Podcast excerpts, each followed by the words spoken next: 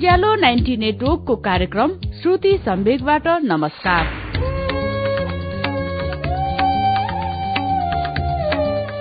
उज्यालो ninety network Kathmandu सँगै देशभरिका सत्रवटा एफएम रेडियो स्टेशनहरूबाट हरेक मंगलबार र शुक्रबार राति सवा नौ बजे कार्यक्रम श्रुति सम्वेक प्रसारण हुन्छ।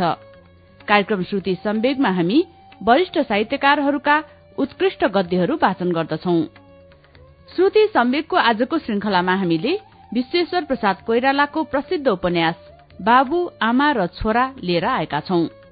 अबका केही श्रृंखलाहरूमा हामी यही उपन्यासलाई श्रृंखलाबद्ध रूपमा वाचन गर्नेछौ। कुल एकहत्तर पृष्ठ रहेको यो कृतिको पहिलो संस्करण विक्रम सम्बत दुई हजार पैंतालिस सालमा प्रकाशित भएको थियो। मनोविश्लेषणात्मक साहित्यका लागि परिचित विश्वेश्वर प्रसाद कोइरालाको उपन्यास बाबु आमा र छोराले पनि यही कृतिगत वैशिष्ट्यलाई पछ्याएको छ। यसै उपन्यासको पहिलो श्रृंखला अब सुनौ अच्युत घिमिरेको आवाजमा।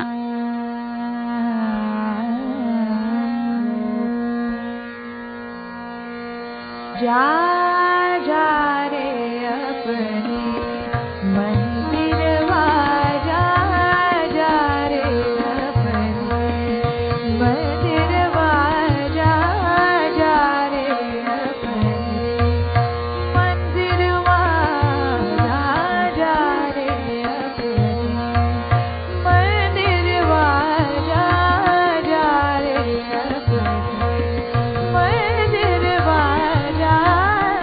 यथेष्ट हुँदो रहेनछ जीवनमा। मानव सम्बन्धलाई केवल प्रेमको भावनाले मात्र सहज र प्राकृतिक बनाउन सक्दो रहेनछ कि क्या हो? प्रेम नभएको सम्बन्धको मलाई जीवनमा अनुभव भएन। त्यसो हुनाले त्यस्तो प्रेमविहीन जीवनको कुरामा म केही भन्न सक्दिनँ। तर यस कुराको त मलाई अनुभव भयो कि प्रेम यथेष्ट हुँदैन। प्रेमको अपरेततालाई म राम्ररी बुझ्न थालिसकेको छु। यसको खोक्रोपन पैंतालिस वर्षको उमेरको मेरो अनुभवको सार यही हो। एउटा उदासीपनले मलाई घेर्छ। जब म सोध्छु कि जीवन पर्यन्त प्रेम दिएर र स्वयं पनि प्रेमलाई पाएर मैले अन्तमा पाएको तत्व हो खोक्रोपन।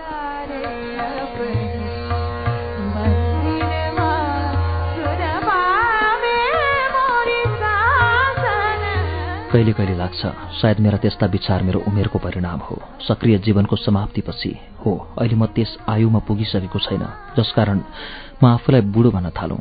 शारीरिक र सामाजिक उत्तरदायित्वको सक्रिय पूर्तिमा मैले अझै आफूलाई शिथिल पाएको छैन तर यौवन ममा छैन।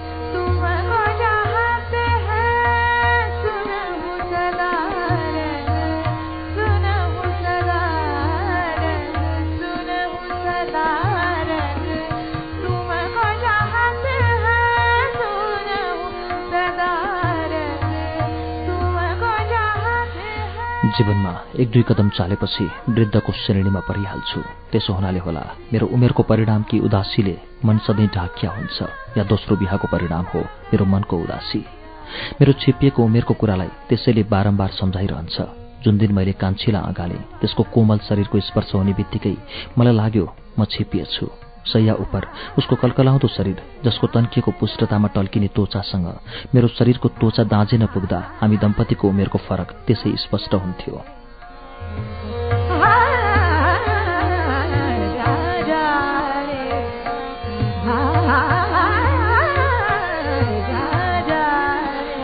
बिस एक्काइस वर्षकी थिए। त्यसो त पुरुषको शरीरमा कहिले पनि त्यस्तो कोमलता आउँदैन जस्तो कि स्त्रीको शरीरमा। जे होस् मैले मध्यरातमा उसलाई रोएको बुझेर सोधेँ कान्छी म बुढोले तिमीलाई बिहा गरेर तिम्रा प्रति अन्याय गरे क्या र?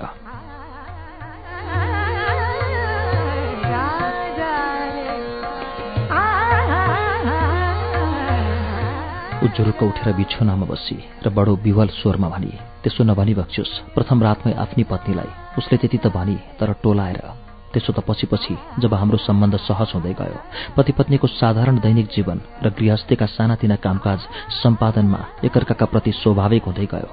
ऊ मलाई भन्थे केही हाँसेर यस्तै प्रसङ्गमा स्त्री पुरुषको उमेरको पनि तुलना हुन्छ र कहीँ हामी स्वास्नी मान्छेको जीव एउटा सन्तान नपाउन्जेलको हो। त्यसपछि त यति छिट्टै हाम्रो उमेर घट्छ कि? लाग्छ एक वर्षको अवधिमा हामी पाँच वर्ष जति छिप्पिन्छौँ तर मलाई लागिरह्यो पच्चिस वर्षको फरकलाई कुनै तर्कले पनि मेट्न सक्दैन।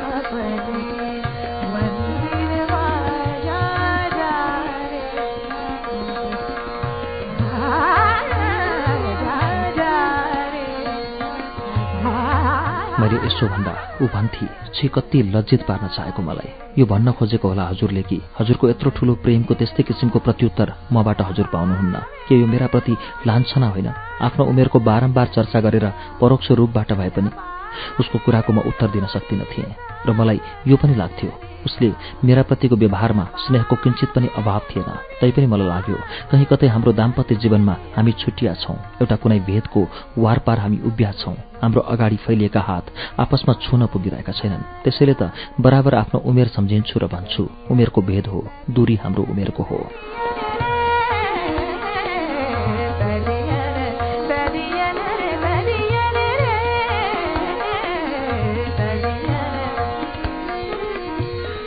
त्यस्ता कुरालाई एकदमै मान्दिनथे र पछि सुन्न पनि छाडिए। तर जुन कुराको मलाई यस अर्धवयस्क उमेरमा बोध हुन थालेको छ त्यो हो प्रेम निस्सारता। प्रेमले जीवनमा कमजोरीहरू बाधा विग्रह तथा चोटहरूलाई निको पार्न सक्दो रहेनछ। नत्र किन मलाई जीवन पर्यन्त प्रेम पाएर पनि अभावग्रस्त भएको अनुभव हुन्छ त? उदासी उमेरको असर हो भने पनि त कान्छीको प्रेमले जसको म आफ्नो सम्पूर्ण व्यक्तित्वले स्वाद अनुभव गरिरहेको छु त्यसको निराकरण हुन सकेन। कसले भन्छ प्रेम सर्वजयी हुन्छ? कविताको भावुकताको प्रेम र जीवनको अनुभवको प्रेम सायद दुई भिन्न तत्व हुन्।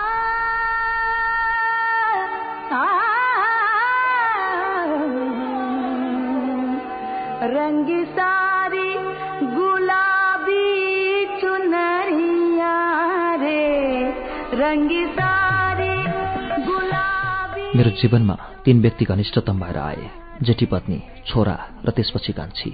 तिनै व्यक्तिबाट मैले मनज्ञ प्रेम पाएँ। मेरो गृहस्थीमा प्रेमको न्यानो सदा कायम रह्यो।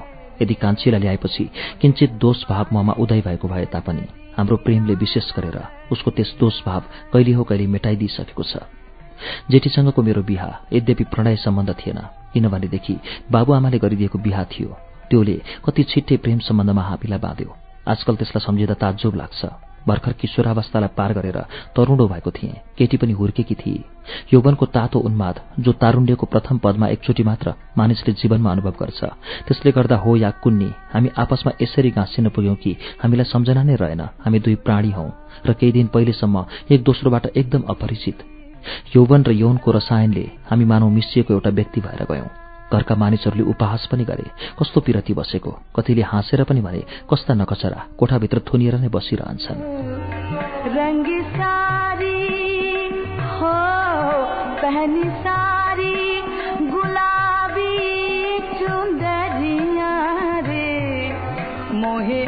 मारे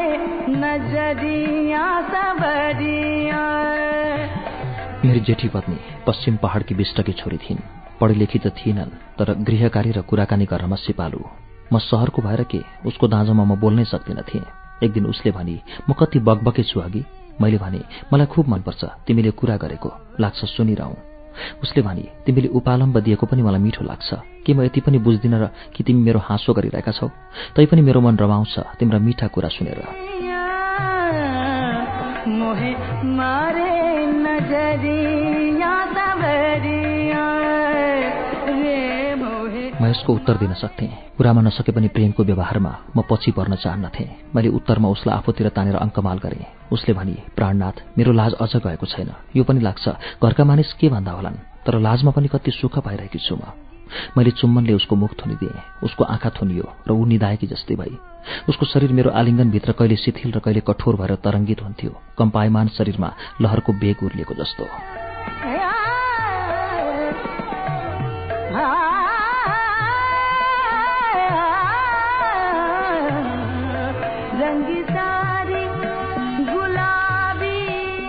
त्यसरी लाग्थ्यो। हाम्रो प्रेम यौवनको उन्मादमा जन्मिएको थियो तर एक दिन उसले भने पति पूर्वजन्मको आर्जन हो। मैले सुति सुति सोधेँ के भने कि प्रिय कस्तो पूर्वजन्मको? उसले सुस्तरी भने तपस्याको प्राप्ति। मैले फेरि सोधेँ मनमा के कुरा आइरहेको छ तिम्रो मुटु? ऊ बिछौनाबाट तल झरी भैँको धोती र चोलीलाई टिपेर ल्याई गएर झ्याल उगारी। बिहानको सूर्यको प्रखर किरण परिरहेको थियो काठमाडौँमा। बजारको जनकलरव कोठाभित्र पस्यो। उसले झ्यालबाटै तना बाँध्दै भने तिमीसँग बस्दा समय गएको पनि केही थाहा हुन्छ र हेर बाहिर कति दिन अगाडि बढिसकेछ।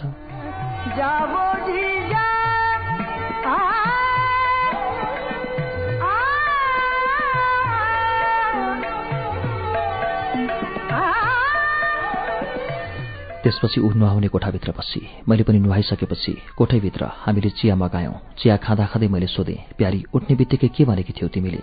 उसको अनुहार सिनित्त परेको थियो। नुहाएपछि ऊ श्रृङ्गार गरेर बसेकी थिए। मलाई लाग्यो ऊ जस्ती सुन्दरी नारी अरू कोही छैन। उसको मुख उज्यालो थियो। उसले भनी मैले आफ्नो सुखको चर्चा गरेको नाथ। ल तिमी नै भन म पहाडी गरिब घरकी केटी। नपढे लेखेकी। यो ठूलो सहरको घरमा कसरी तिम्री पत्नी हुन पुगे? सोचेको छ यसमा तिमीले केही? म त मनज्ञ सोध्छु र कृतज्ञ हुन्छु।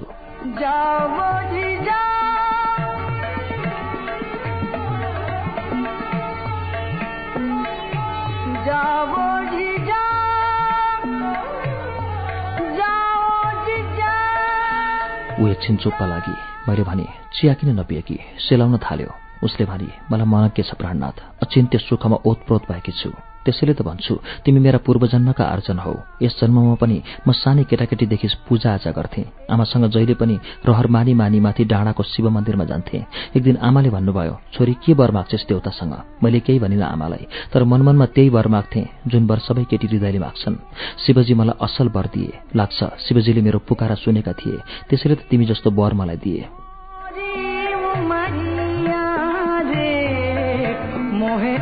मारे नजरिया हाम्रो बिहा भएको एक वर्षभित्रै उसले छोरो जन्माई। गृहस्थी सुखको योग पुगेको अङ्ग पनि पुग्यो। हामीलाई केही कुराको अभाव थिएन। सबैले भन्थे भाग्यमानी दम्पति रहेछन्।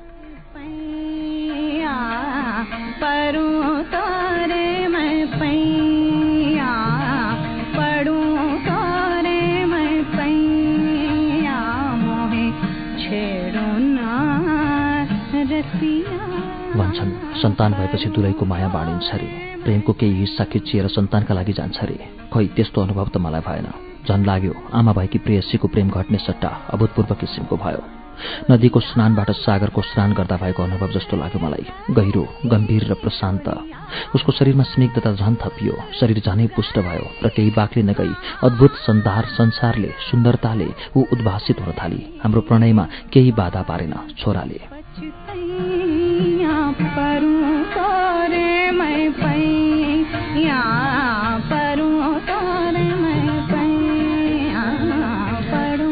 नारीको हृदयमा अनन्त क्षमता हुँदो रहेछ। प्रेमको विस्तारका लागि जति पनि त्यो व्यापक हुन सक्दो रहेछ। सुत्केरी अवस्थाबाट स्वस्थ भएर जब ऊ फेरि मेरो कोठामा आई उसको पत्नीत्वको रस झन् मिठो भएको थियो। उसले भने पहिले हामी अर्धनारीश्वर थियौं अब त्रिमूर्ति भयौं। हाम्रो प्रेमको दैवत्व अखण्डित छ विभिन्न रूपमा त्यो देखिन गए तापनि।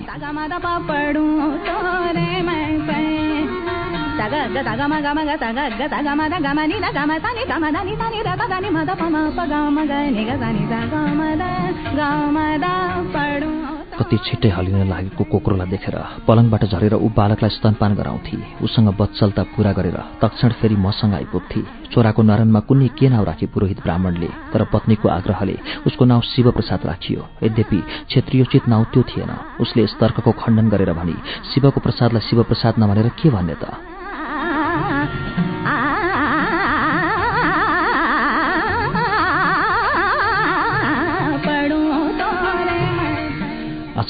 आफ्नै जेठीलाई पनि सम्झिरहन्छु। कान्छीबाट विरक्त भएर होइन। केवल प्रेमको चर्चा गर्दा जेठीले पनि दिएको प्रेमलाई म बिर्सन सक्दिनँ। उसले भनेकी थिए प्रेम अमर कुरा हो। त्यसको एकचोटिको अनुभवले सदा सदाका लागि रस वर्षाइरहन्छ हामीले त झन् अमर स्मारक नै खडा गरिदिएका छौँ। मैले सोधेको थिएँ कस्तो अमर स्मारक? त्यति पनि बुझेन। उसले भने शिवप्रसाद क्या? मैले कुरा बुझेर भने स्मारक त लोभ भएको कुरालाई सम्झाउने कुरा पो हो त। तिम्रो प्रेम मैले पाइरहेको छु। त्यसको के स्मारक चाहियो? क्षण क्षण पाइरहेको वस्तुलाई स्मृतिमा अड्याउनु पर्ने खण्ड कहाँ छ? र उसले त्यसै भनेकी होली नसोचेर जीवनको के भरोसा छ र आज छ भोलि छैन।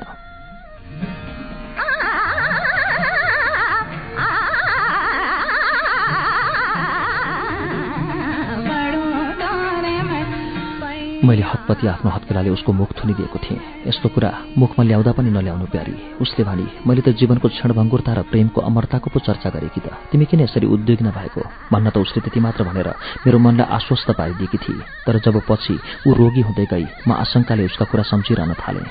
उसको मृत्यु भएपछि लाग्यो त्यो देव भक्त मात्र रहेनछ। देव प्रिय पनि रहेछ। त्यसैले त उसको भविष्यवाणीपूर्ण उक्ति दैवी प्रेरित भएको थियो। उसको बाणीमा त्यस दिन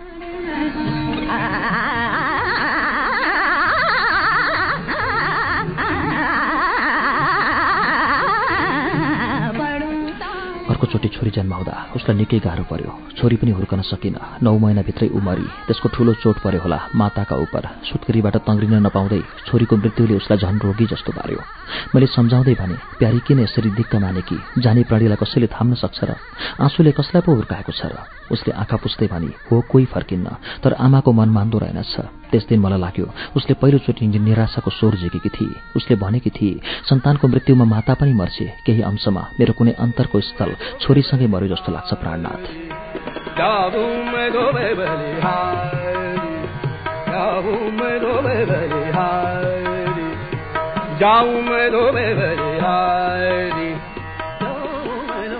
मैले उसको हात लिएर सुमसुमाउन थालेँ। उसले फेरि भने मलाई समातेर बसिरहने हो यस रोगी कोठामा जाऊ बाहिर उज्यालोमा रमाइलो पाउने कोसिस गर।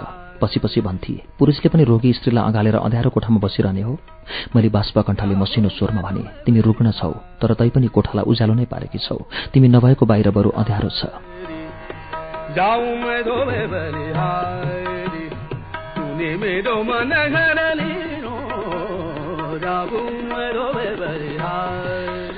यस्तै कुरै कुरामा उसले मेरो दोस्रो बिहाको चर्चा पनि चलाएकी थिए। उसले भनेकी थिए अब म तङ्ग्रिन्न तिमीले अर्को बिहा गर्नुपर्छ। उसले बडो साधारण स्वरमा यो कुरा भनेकी थिए। मलाई लाग्यो धेरै दिनदेखि सोचेर उसले यो प्रस्ताव राखेकी थिए मेरा सामु त्यसो हुनाले उसलाई कुनै प्रकारको भावावेग थिएन त्यस क्षण। उसले लेटी लेटी मेरो हात समातेकी थिए। मैले केही भन्नु त्यसको पूर्व नै उसले भने झ्याल उगार न बाहिर कति उज्यालो होला म बिछोनाबाटै हेर्न चाहन्छु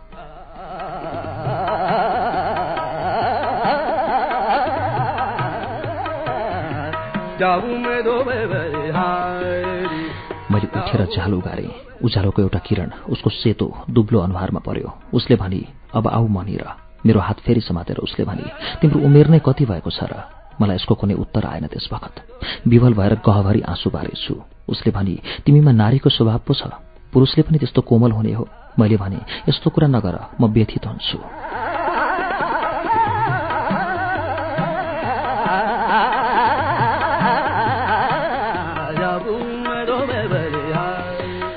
यस्तो चर्चालाई या त कसैले प्रारम्भ नै गर्दैन या यदि कसैले सुरु गर्यो भने नटुङ्गिकन त्यसै बिलाएर जाँदैन। मेरी जेठीलाई धक फुक्न मात्रै बाँकी थियो। एकचोटि धक फुकाएर मेरो दोस्रो बिहाको चर्चा गरेपछि उसले कुनै प्रकारको अप्ठ्यारो नमानी बारम्बार मलाई मेरा सामुख उठाइरहन्थे त्यो कुरा। बिछुनामा परिपरिकन पनि ऊ आफ्ना माइतीतिरका बिहायोग्य कन्याको खोजी गरिरहन्थे। कहिले कहिले घरमै नयाँ नयाँ केटीहरूलाई देख्थे। ऊ भन्थे काकाकी छोरी मामा या फुपूकी छोरी मलाई सघाउन मैले केही दिनको लागि बोलाएको।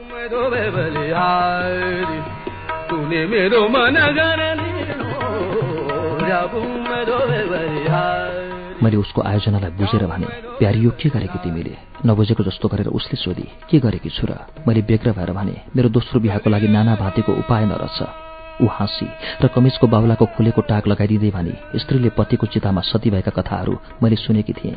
तिमी मात्र यस्तो पति भयो जो पत्नी प्रेममा आफूलाई सेलाइरहेका छौ। सती हुन सजिलो छ नारीलाई। पुरुषले यसरी स्वास्नीको रोगको चिसो चितामा छेड परेर आफूलाई सेलाएको चाहिँ असाध्य कुरो हो। हठात गम्भीर भएर उसले भने म हुन दिन्न यस्तो विपरीत व्यवहार। नारीको अधिकार तिमीले खोज्न पाउँदैनौ।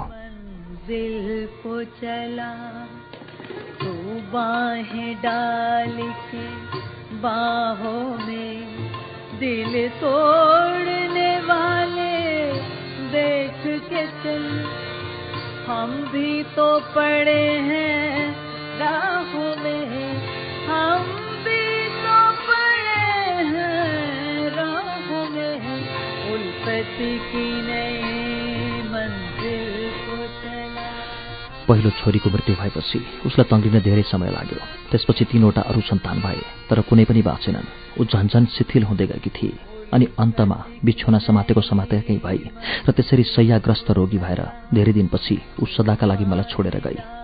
म सारा काम छोडेर दिनरात उसैको सेवामा रहन्थेँ। त्यसको पनि उसलाई खेत थियो। ऊ भन्थे बहिनी भएकी भए मेरो पनि जिम्मा उसले लिन्थे। तिमी भने अड्डी लिएर बसेका छौ छौ।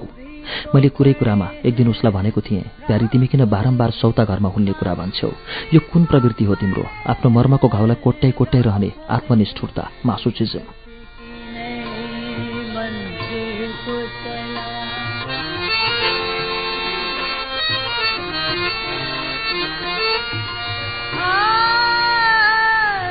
उसले भने प्राणनाथ तिमी प्रेममय नारीको हृदय बुझ्दैनौ त्यसो हुनाले मेरो आग्रहलाई आत्मनिष्ठुरता भन्छौ।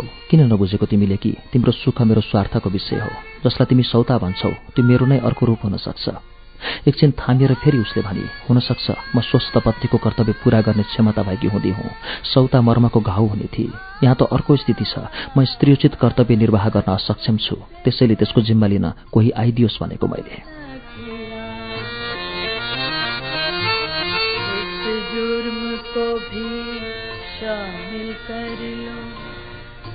त्यसै दिन हाम्रो छोरो पढ्न भनेर बनारस जाँदै थियो। घरभरि हल्लीखल्ली थियो। ऊ पहिलोचोटि घर छोडेर बाहिर जान थालेकोले। हामी दम्पति एक्लै कोठामा बसेर कुरा गरिरहेका थियौँ।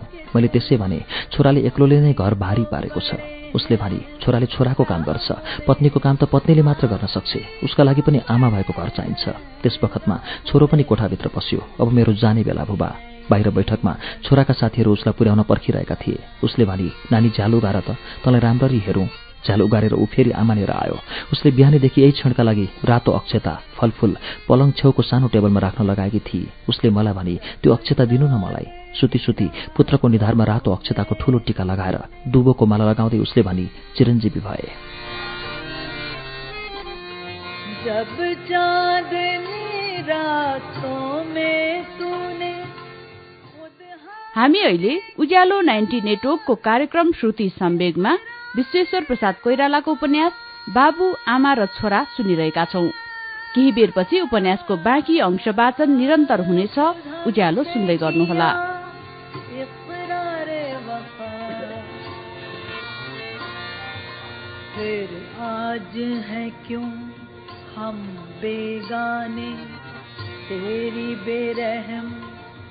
निगाहों में दिल तोड़ने वाले देख के चल। हम भी तो पड़े हैं में।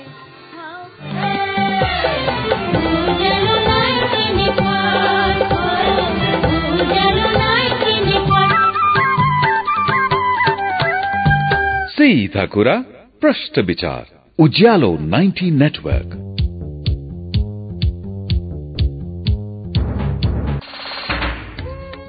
कार्यक्रम श्रुति सम्वेक। तपाई अहिले उज्यालो नाइन्टी नेटवर्क काठमाडौँसँगै इलाम एफएम झापाको एफएम मेची ट्युन्स बर्दिवासको radio Darpan वीरगंजको Narayani FM Hetauda FM radio Chitwan र चितवनकै रेडियो त्रिवेणीमा सुनिरहनु भएको छ।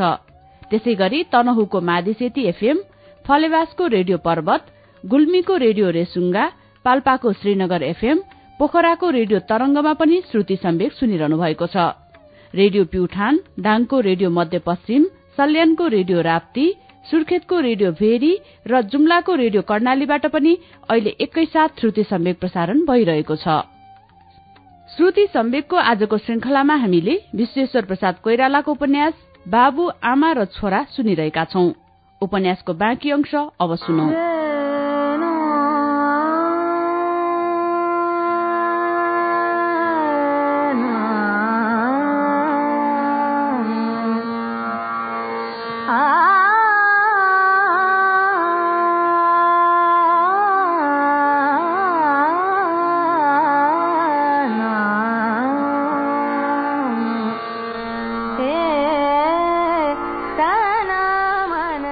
त्यसै दिन हाम्रो छोरो पढ्न भनेर बनारस जाँदै थियो। घरभरि हल्लीखल्ली थियो। ऊ पहिलोचोटि घर छोडेर बाहिर जान थालेकाले। हामी दम्पति एक्लै कोठामा बसेर कुरा गरिरहेका थियौँ। मैले त्यसै भने छोराले एक्लोले नै घर भारी पारेको छ। उसले भने छोराले छोराको काम गर्छ। पत्नीको काम त पत्नीले मात्र गर्न सक्छ। उसका लागि पनि आमा भएको घर चाहिन्छ। त्यस बखतमा छोरो पनि कोठाभित्र पस्यो अब मेरो जाने बेला बोबा। बाहिर बैठकमा छोराका साथीहरू उसलाई पुर्याउन पर्खिरहेका थिए। उसले भने नानी झ्याल उगार त। तँलाई राम्ररी हेरौँ। झ्याल उगारेर ऊ फेरि आमानेर आयो। उसले बिहानीदेखि यही क्षणका लागि रातो अक्षता फलफूल पलङ छेउको सानो टेबलमा राख्न लगाएकी थिए उसले मलाई भने त्यो अक्षता दिनु त मलाई। सुती सुती पुत्रको निधारमा रातो अक्षताको ठूलो टीका लगाएर दुबोको माला लगाउँदै उसले भने चिरञ्जीवी भए।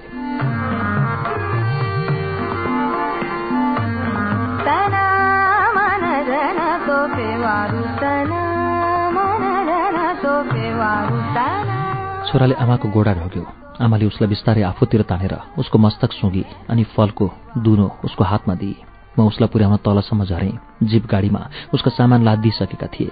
मलाई एकछिन हेरेर ऊ मसँग बिदा लिँदै जीपमा चढ्यो। मैले भने परदेशमा राम्ररी बसेस्। जीप गइसकेपछि एकछिन उभिएर बाटोलाई टाढासम्म मैले हेरिरहेँ। मलाई एकदम शून्य लाग्यो। फेरि म जेठीको कोठामा आएँ। उसले भने छोरो पनि परदेश लाग्यो। घर शून्य भयो।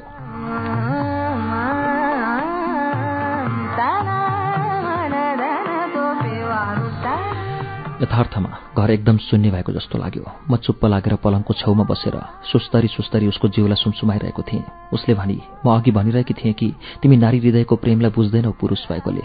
नारीको प्रेमको मुख्य तत्व त समर्पण हो। आराध्यका प्रति यस्तो आत्मसमर्पण कि त्यसको पृथक व्यक्तित्व नै लोप हुने गरी।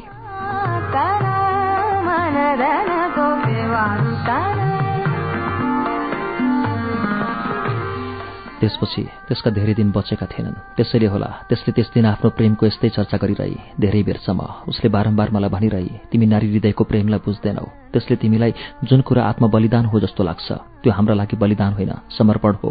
बलिदान र समर्पणमा ठूलो भेद छ भावनाको। किन नबुझेको मेरा इष्टदेव? यस्तो एकनाशको प्रेम पाएर कुन पुरुष कृतार्थ हुँदैन? कान्छीको प्रेमले पनि मलाई कृतार्थ गरेको छ। यहाँ म दुवैको प्रेमको तुलना गर्दिनँ किनभने त्यो सम्भव छैन। कान्छीको प्रेम जस्तो सुकै ठूलो भए तापनि त्यसले जेठीको प्रेमलाई मेरो हृदयबाट लुप्त गराउन सकेको छैन। जेठीबाट पाएको प्रेमले नै त कान्छीको प्रेमको एकान्तलाई खण्डित पार्न सकेको छ। कसले भन्छ प्रेम त्यस्तो तरबार हो जो एउटा म्यानमा एकभन्दा अधिक अट्न सक्दैन।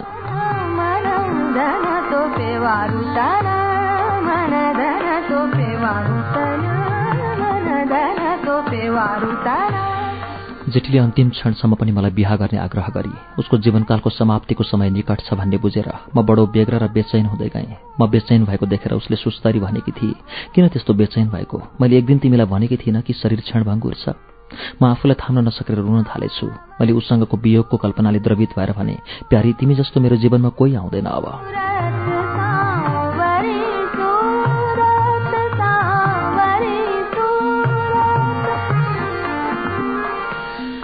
मानव मलाई नै ढाडस दिएको चाहिँ गरेर भने दिक्क नमान म रहन्न भनेर। तिम्री पत्नी जो पनि आउली म जस्तै मायालु हुनेछ।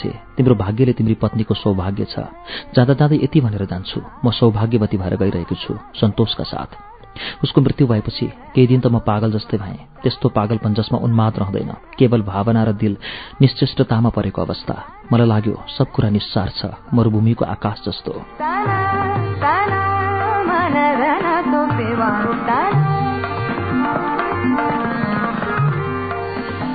आमाको मृत्युको खबर पाउन साथ छोरो पनि घर आयो। उसलाई देख्ने बित्तिकै मानव मेरो हृदयमा जमोट भएर बसेको व्यथा फग्लेर झर्न थाल्यो आँसु भएर। त्यसपछि मलाई केही शान्ति भयो। छोराले आमाको काजक्रिया गरेको हेरिरहन्थे। उसको सुकुमार दुब्लो शरीरमा सेतो वस्त्र र उसको मुण्डन गरेको शिरलाई देखेर मलाई उसको निरीहतामा बडो करुणा आयो। मैले मनमा नै भने यही हो प्रेमको स्मारक। उसले छाडेर गए कि उसलाई सम्झाउने बिर्साउने।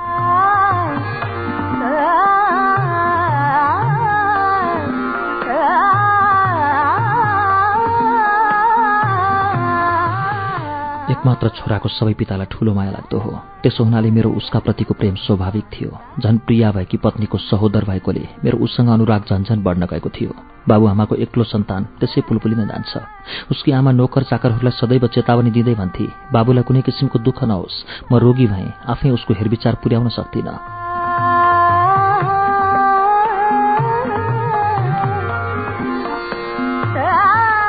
म पनि अधिकांश समय आफ्नै दुलैसँग बिताउँथेँ। त्यसो हुनाले मैले पनि छोरालाई नियन्त्रणमा राख्ने प्रयत्न गरिनँ तर उसको स्वभाव त्यस्तो पुलपुलिने वातावरणमा पनि बिग्रिन गएन। पछि ठूलो हुँदै गएपछि मेरो र उसको सम्बन्ध पिता पुत्रको नभएर मित्रहरूको जस्तै हुँदै गयो। आमा मात्र उसलाई पुत्रको रूपमा हेर्थे। बीचबीचमा पिछ्यौनाबाट भए पनि अर्थी उपदेश दिइरहन्थे। नानी राम्ररी पढ्छौ कि पढ्दैनौ? हिजो राति कहाँ गएका थियौ? किन त्यति अबेर फर्केको? ऊ भन्थ्यो सिनेमा हेरेर साथी कहाँ गएको? त्यसै वहीँ अबेर भयो। म भन्थेँ। अब छोरो ठूलो भयो। उसलाई इच्छा लागेको गर्न दिनुपर्छ। मेरी पत्नी भन्थे यही उमेर त हो नि केटाकेटी बिग्रने। म जहिले पनि छोराकै पक्ष लिन्थेँ। त्यसो हुनाले छोरासँग मेरो बडो राम्रो मत मिलेको सम्बन्ध भएको थियो। म छोरालाई भन्थेँ नानी आमाको चित्त दुख्ने काम नगर्नु। बिरामी छन्। उनी पुरानो विचारकी हुनाले आजकलको चारा बुझ्दिनन्। छोरो भन्थ्यो बा तपाईँ जस्तो आधुनिक विचार भएको पिता कति छोराले पाउँछन् र? म गदगद भएर उसको हात समात्थेँ मित्रको जस्तो र भन्थेँ ल जाऊ आमा कहाँ जाऊ?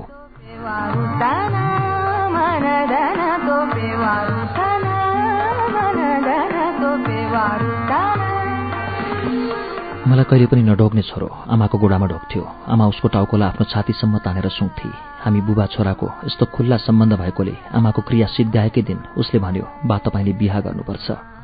आफ्नी पत्नीको मृत्युलाई सम्झेर मेरो आँखा रसाए। मैले केही बोलिनँ। उसले भन्यो नत्र तपाईँलाई ठूलो शून्य हुनेछ। एक्लै पर्नुहुन्छ। मैले बडो प्रयत्नले आफूलाई थामेर भने त छँदैछस् नि। उसले भन्यो छु तर आमाको ठाउँ कहाँ लिन सक्छु र? मैले यसको केही उत्तर दिइनँ। उसले फेरि भन्यो तपाईँको उमेर के नै भएको छ र? चौवालिस पैँतालिस त होला। भोलिपल्ट जब ऊ बनारस गयो शून्य घरले मलाई टोकाउला जस्तो गर्यो। घरभरि चारैतिर आफ्नी प्रियतमाका चिन्ने चिन्ह उपस्थित थिए। क्षण क्षणमा मलाई उसको सम्झना गराइरहने बनारसबाट पनि छोराले मलाई लामा लामा चिठी लेख्दै अर्को बिहा गर्ने सल्लाह दिन्थ्यो। मैले एकचोटि उसलाई लेखी पठाएँ। तैँले आफ्नो बिहाको कुरा सोच्नुपर्ने। म यहाँ केटी खोजिदिउँ भने त्यो आजकलका ठिटालाई मन पर्ने छैन। उसले लेखी पठायो। मलाई बिहाको अहिले हतार छैन।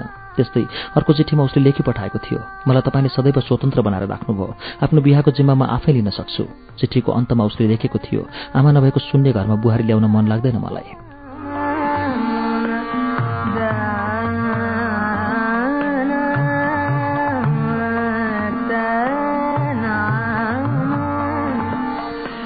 कान्छीलाई बिहा गर्ने निर्णय गर्दा जेठीलाई बिर्सेर त्यो निर्णय लिएको थिइनँ मैले। यो कुरा बुझाउन सक्दिनँ क्यारे। कान्छीले पनि एकचोटि मलाई सोधेकी थिए। मैले उसलाई भनेको थिएँ तिम्रो दिदीलाई बिर्सेर तिमीलाई बिहा गरेको होइन। धेरै धेरै सम्झेर उसको मायाले बिहोल भएर।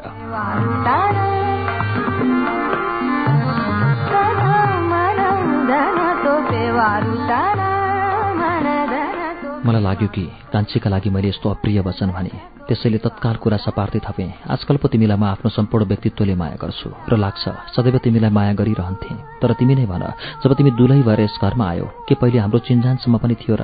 मेरो साँच्चै कुरा यो हो कि जेठीको प्रेमले पीडित भएर मैले कान्छी ल्याएको उसले शून्य पारेको जीवनमा आधार पाइन्छ कि भनेर?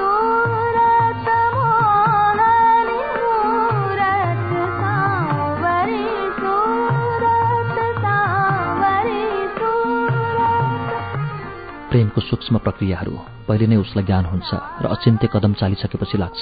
प्रेमको प्रेरणाले चालिएको त्यो कदम हो। साधारण प्रेमका प्रक्रियाहरूको सायद निरूपण गर्न सकिन्छ र त्यसका भविष्यका सम्बन्धमा मनोवैज्ञानिक भविष्यवाणी पनि गर्न सकिएला।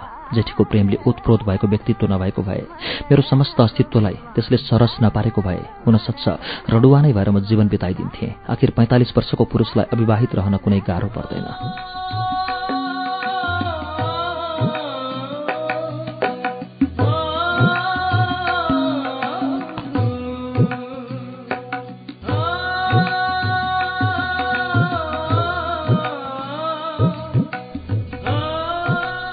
जेठी मरेको एक वर्षपछि छोरो श्राद्ध क्रियाका लागि घर आएको थियो। उसको कुराको उत्तर दिँदै मैले भने हेर कोही बढेकी केटी पाइयो भने बिहा गर्नेछु तर तिम्रो पनि बिहा गर्ने उमेर भइसक्यो। मलाई बुहारीको अनुहार हेर्न बडो रहर छ। उसले काशी जानुभन्दा पहिले भनेको थियो यस घरलाई सुहाउने कसैलाई पाएँ भने खबर पठाउला आशीर्वादका लागि।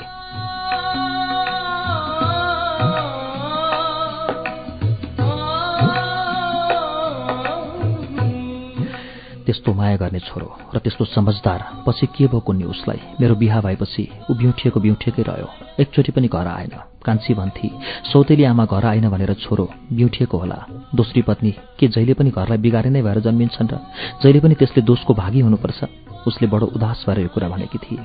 उसलाई आश्वस्त गर्दै मैले भने तिम्रो यसमा दोष के छ र? फेरि छोरो त जहिले पनि मलाई बिहा गर्न भनिरहन्थ्यो। बिहाको सरदाम मालमत्ता उसैले किनेर पठाएको हो। तिम्रा लुगाहरू पनि उसैले बनारसबाट रोजेर पठाएको हो। कति माल कलकत्ता गएर किन्यो उसले र उसको त्यस्तो आग्रह नभई बिहा नै कहाँ गर्ने थिएँ र म?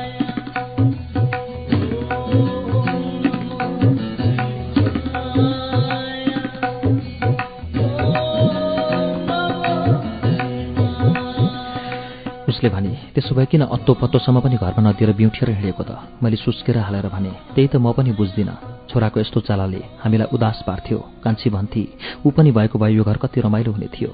मलाई आजकल एक तमासको लाग्छ। लाग्छ हजुरको यस्तो प्रेम पाएर पनि मलाई कता हो कता केही नपुगेको जस्तो हुन्छ। त्यसैले म सधैँ भाकल गर्छु। ईश्वर हाम्रो जेठो छोरालाई चाँडै घरमा फर्काइदेऊ। म त्यसका लागि जे गर्न पनि तयार छु।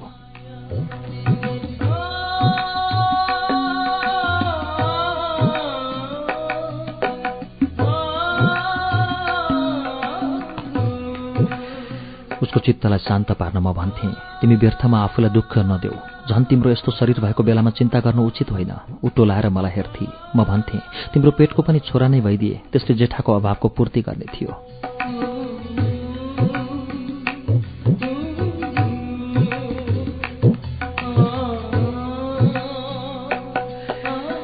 जेठी दुलैका सम्बन्धमा मैले कान्छीसँग केही कुरा गर्ने आवश्यकता नै थिएन। मेरो सानो गृहस्थीमा छ्यापछ्याप्ती उसले छाडेर गएका चिन्ह चारैतिर थिए। आखिर कान्छी स्थापित हुन पुगेकी थिए उसले रचेको गृहस्थीमा। दोस्री पत्नी लेखिसकेको पार्टीमा पहिलो लेखाइएका उपर लेखिएको भाषा त हो नि। जस्तो सुकै अधिकार सम्पन्नता र प्रेमको एकाधिपत्य दोस्री पत्नीले आफ्नो गृहस्थी र पतिका उपर स्थापित गरे तापनि त्यसले दोस्रो स्थानै लिन्छ। होला। प्रेममा दोस्रो स्थान नै अधिक प्रभावयुक्त हुन्छ। व्यवहारमा त्यही देखिया छ। दोस्रीको सय्या अधिका अघिकीले न्यानो पारिसकेको सेज हो र सायद त्यसैले त्यो पुरुषका लागि अधिक आकर्षक। न कान्छीले न पतिले नै यो कुरा बिर्सिन सक्छ कि केही काल पूर्व यस सेजमा अर्की सुतिसकेकी थिए।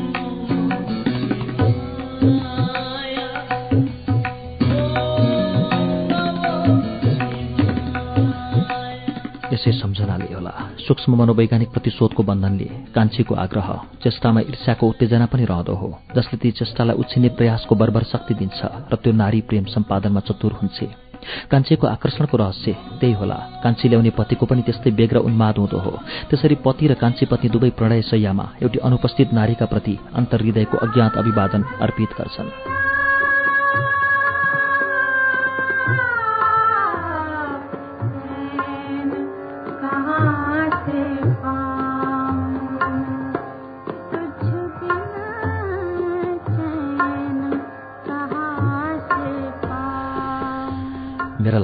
यस प्रकारका मनोवैज्ञानिक छलको प्रयोजन थिएन। मरेकी पत्नीका प्रतिको मेरो प्रेम ममा छँदै थियो र त्यसको अनुभव यति पावन कि म त्यसलाई अरू कुनै संज्ञा दिएर त्यो पावनतालाई प्रष्ट गर्न सकौं सक्दिन थिएँ। त्यसो हुनाले निश्चल भएर म उसको बारेमा कान्छीसँग कुरा गर्थेँ। मेरो कान्छीका प्रतिका प्रेम पनि त्यस्तै दोषमुक्त थियो निश्चल। त्यसो हुनाले मेरा लागि एकदम स्वाभाविक थियो। मैले भने उमा तिम्रो दिदी बढी असल थिइन्। रूप र स्वभाव दुवैमा।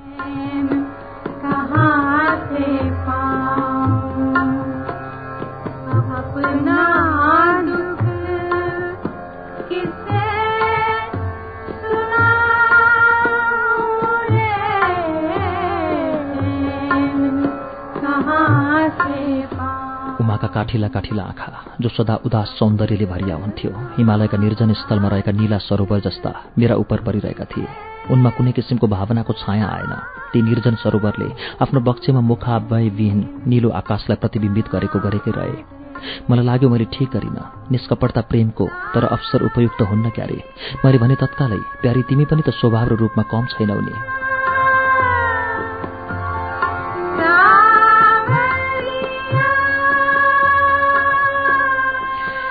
उसले केही बोलिन। मलाई लाग्यो भनौ तिमीले उसिनेकी छौ तर भन्न सकिन। केवल भने साँच्चै साँच्चै प्यारी उमा पत्याउ म तिमीलाई बडो प्रेम गर्छु। उसले जाँदा जाँदै भने दिदी बाँचिरहेको भए सबैको भलो हुने थियो।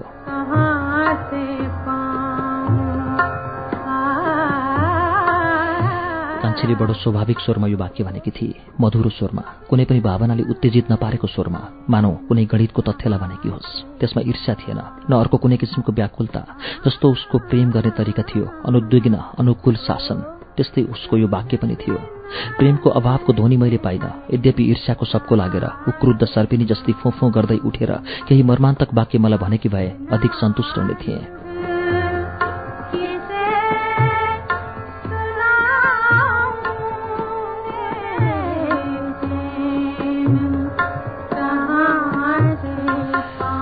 त्यस्तो गर्न सक्ने क्षमता उसको स्वभावको प्रतिकूल थियो। त्यसको नमनीय स्वभाव मधुरो बोली एकान्त प्रियता मेरा प्रति स्वत अनुकूल हुने बानी उसको कोमल शरीर र उसका ठूला ठूला उदास आँखा उसको व्यक्तित्वका अभिन्न अङ्ग थिए।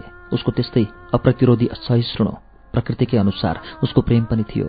पहिले पहिले नबुझेर म त्यसलाई प्रेमाग्रहको अभाव भन्ठान्थेँ तर पछि उसको स्वभावलाई बुझ्दै आएर सहिष्णु कर्मवाचक प्रेमको अनौठो स्वादलाई चाख्दै आएँ। त्यस स्वादमा तृप्तिबोध थिएन अथवा म त्यसमा सन्तोष र सुख पाउँदिन थिएँ म भन्न सक्दिनँ।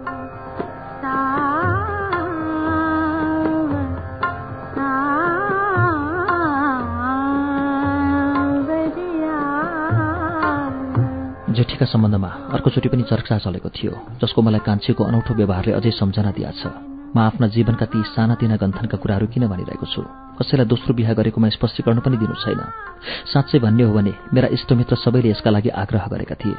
आफ्नै मनलाई सन्तोष दिने पनि मलाई आवश्यकता छैन किनभने मेरो यो दोस्रो नारी प्रेममा कुनै पनि दोष बोधको अनुभव हुँदैन। यौन आग्रहले मात्र प्रेरित भएर मैले बिहा गरेको भए अथवा हाम्रो सम्बन्धमा त्यो तत्त्व मात्र प्रभावी भएको भए सायद यस्तो निर्दोष भाव ममा रहने थिएन।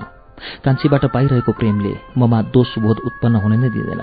त्यसो हुनाले मेरो जीवनको जुन पहलुलाई यहाँ उगार्न खोजेको छु त्यो न कसैका लागि चेतावनीको रूपमा स्थापित छ न सबकको रूपमा। मेरो दृष्टान्त बुढेसकालमा दोस्रो बिहाको कुपरिणामको सामाजिक पाठ होइन। यदि यसको केही शिक्षा छ यसतर्फ भने दोस्रो बिहाको सफलताको छ किनभने हर दृष्टिबाट मेरो बिहा सफल भएको छ। सायद म यसकारण स्मृतिका कुराहरू लेखिरहेको छु कि यसले मेरो उदासपनलाई अलिकता भए पनि मेट्न सकोस्। उदासपन के को? त्यही त म बुझ्दिनँ। त्यसैले म भन्छु प्रेम जीवनमा अपर्याप्त हुँदो रहेछ।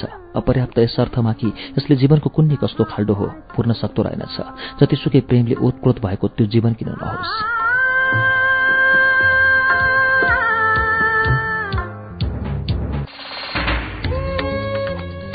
कार्यक्रम श्रुति सम्वेगमा भर्खरै वाचन भएको उपन्यास थियो बाबु आमा र छोरा। आज श्रुति सम्वेगमा हामीले विश्वेश्वर प्रसाद कोइरालाको यो उपन्यासको पहिलो श्रृंखला सुन्यौं। उपन्यासमा तीनवटा मूल पात्रको बेग्ला बेग्लै चरित्रलाई प्रस्तुत गरिएको छ। उपन्यासकारले उपन्यासलाई बाबु र आमा गरी दुई शीर्षकबाट आत्मपरक शैलीमा प्रस्तुत गर्नुभएको छ। आज हामीले सुनेको अंश बाबु शीर्षकको थियो। अद्वैसी उमेरका उपन्यासका पात्रले आफूले बिहा गरेकी जेठी पत्नीतर्फको कहानी प्रस्तुत गरे। आफ्नै जेठी पत्नीको निधनपछि कसरी आफूले बाध्य भएर दोस्रो पत्नीको रूपमा आफूभन्दा धेरै कम उमेरकी महिलासँग बिहा गर्नु पर्यो भन्ने यथार्थलाई पनि प्रस्तुत गरेका छन्। उनको जेठो पत्नीतर्फको छोरा वयस्क भइसकेपछि उनले दोस्रो विवाह गरेको थियो। दोस्रो पत्नी बिहा गर्दा उनको पहिलो पत्नीतर्फका छोरा बनारसमा अध्ययन गरिरहेका छन्। आजलाई कार्यक्रम श्रुति सम्वेकको समय सकिएको छ। कार्यक्रम श्रुति सम्वेकबाट विदा हुनु अघि हाम्रो ठेगाना। कार्यक्रम Shruti Samvek Ujyalo ninety network post box number छ चार छ नौ काठमाडौँ। र तपाई इमेलबाट आफ्नो प्रतिक्रिया दिन चाहनुहुन्छ भने हाम्रो ठेगाना हो। SHRUTI at UNN dot com dot NP हवस् त आउने शुक्रबार आजकै समयमा बाबु आमा र छोराको दोस्रो श्रृंखलाको वाचन हुनेछ। त्यसअघि मंगलबारको श्रृंखलामा हामी कृष्ण धारावासीको नयाँ उपन्यास आधा बाटो लिएर आउनेछौ।